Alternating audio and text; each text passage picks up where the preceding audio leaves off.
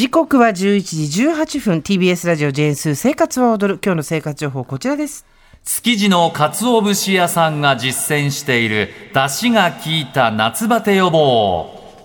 おはい、夏バテちょっと湿度も上がってきてですね、なかなかちょっと週末もしんどかったという人多いと思うんですけれども、まずそもそも夏バテは何かというのを番組でもおなじみの医療ジャーナリスト森田豊さんに伺ったところ、はい、そもそも冷房のなかった時代は夏の暑さによって食欲が衰える、さらに体力も衰えていわゆる夏痩せと呼ばれる症状を示す人が多かったと、それがもともと従来の夏バテの定義なんですと、ただし時代の流れとともにエアコンが普及してきた現代では気温と湿度の急激な変化によって自律神経のバランスが崩れ、全身の血管が広がったり縮まったりがうまくいかなくなって起こる症状を現代の夏バテということで言うようにもなってきたんだということですね。なるほどね、変わってきたんだね、質が。そうなんです、はいはい。でその夏バテということで私も思い出します。先日、N スタの特集ロケで築地に行ったんですよ、そこでね、鰹節屋さんの秋山商店さんというところのお店の秋山真由子さんを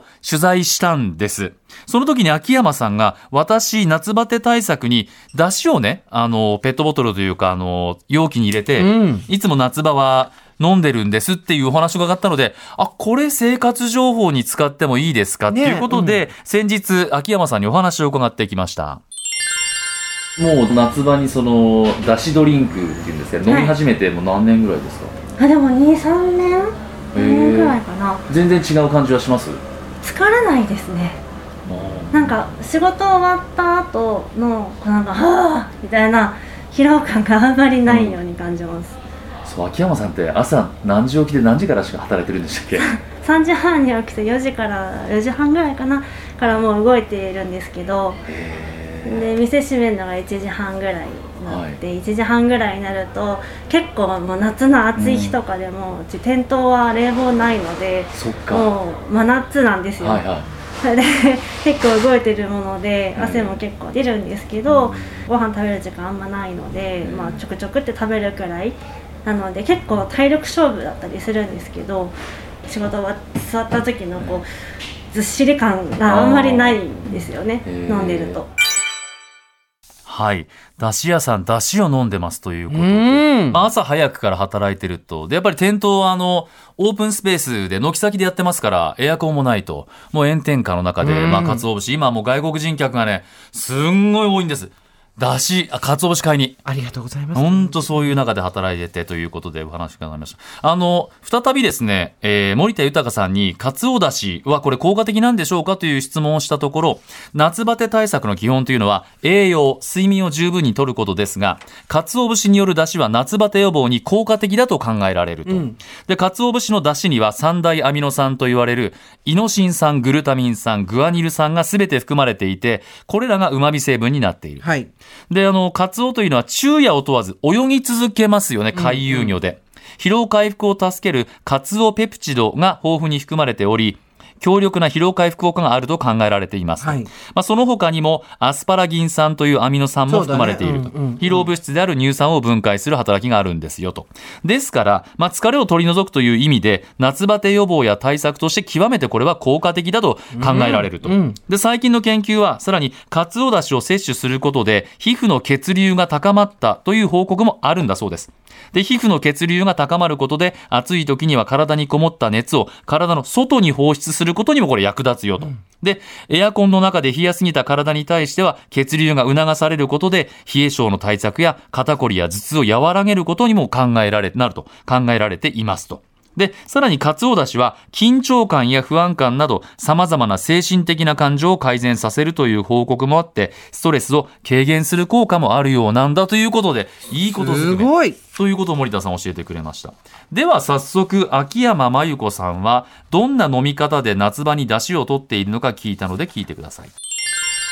出汁取るのって、皆さんもちょっと面倒くさいと思う方も多いと思うんですけど、マグカップに鰹節の粉入れて、それからケトルでジャーってお湯入れて、半分くらい、それから上から氷入れて振ってでちょっと塩入れて飲んでますね。あ、そんなもんですか。あ、もうそんなんで全然出汁も出るので、出汁って60度以上温度上げてしまえば出るんですよ。なので粉気にせずに飲める方であれば、そういう風に飲んでもらってもいいし、もしちょっと粉下に触るなっていうのであれば、こうマグカップに入れてもらってコーヒーフィルターでこしてもらうとか、本当にコーヒーと一緒、ドリップしてしまう形で全然いいと思うので、意外と簡単に出汁は取れちゃいますね。これあったかいのでの冷たくして飲んでる感じですね、やっぱりね。一回出汁でお湯さえ温度さえ上げてしまえば出汁はしっかり出るので、そこから冷やそうが何しようが全然大丈夫です。あ、なんか氷いっぱい入れて、氷が溶けちゃってもうちょっと味が薄くなっちゃったって、そんな気にしなくていい。そうですね、濃いめに取ってもらって全然大丈夫です。鰹節大体ですけど1リットルで 30g ぐらいっていうその目安がある程度あって、それによってこう割合で変わるので、そうですね、濃縮じゃないけど、取って後から氷入れてジャーって振っちゃえばもうね溶けちゃうし、ということをですね、秋山さんが推奨してたのは、1リットルぐらいの、ペットボトルっていうんですかね、に対して鰹節 30g、 これ、例えば削りたてですけど、秋山商店なんか削りたてで店頭売ってますけど、わしづかみでガサッと掴んだのが 30g ぐらいっていう、結構な量なんですけど、それが 30g ぐらい、で塩はね、親指人差し指中指の一つまみぐらいをパッと入れて、っていうことで、あとはもう氷も入れてガチャガチャガチャガチャガチャガチャって中で振って冷やしてくださいということでしたね。出汁の取り方についても秋山さんに伺っています。いろんな料理本とかでいろんなことをおっしゃるじゃないですか、でそれを忠実にやろうと思わなくていいかなとは思っていて、 あくまでも私たちは家庭料理なわけだから、最低限お湯は温める、60度以上、80度、100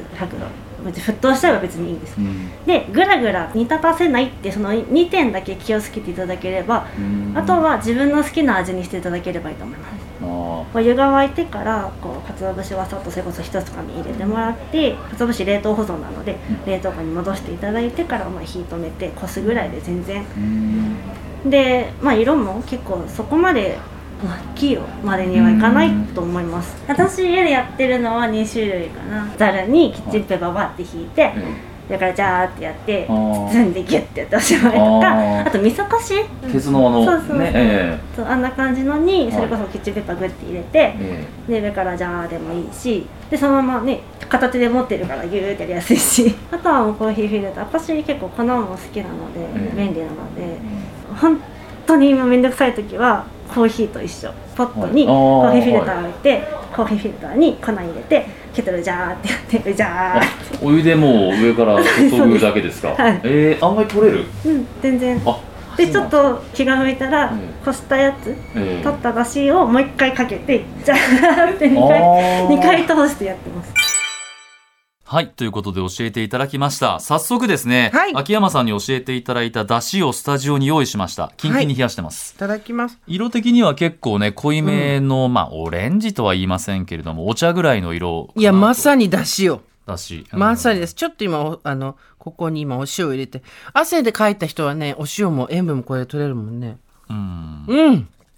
美味しい。これを夏場に冷やしてね、グビグビ冷やして、飲むっていうことなんですね。梅干し入れたり塩昆布入れたりアレンジもできるって言ってたけど、コーヒーフィルターを使う方法で出汁を今回取ってみました。僕もね家でね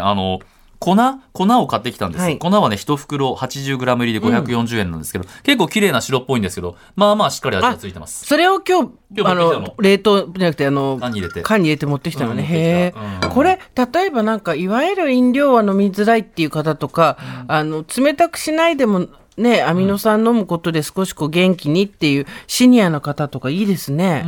味噌汁とかまでにしなくても。そうやっぱりなんかだしのこの優しい味っていうんですか、やっぱり汗もかいてますから、一つまみの塩分が入ったことによってちょっとしょっぱさもあって、これは飲みやすくてすごく体にもいいということを森田さんにお墨付きもいただきましたので、ぜひ試していただければいいなと思います。やっぱりね秋山商店にと思ったんですけど、鰹節の削りたての香りが本当によくって、で最近粉はね、粉入れて味噌溶いてそれだけで僕飲んでます。本当に素晴らしいね。この鰹節の削った粉でね。で最後にいきますね。鰹節の保存方法について秋山さん、湿度と酸素、これが苦手なので空気を抜いてですね、しっかり蓋をして冷凍庫に入れてくれと。冷凍庫ですね。冷凍庫に入れてくださいということでした。以上、生活情報でした。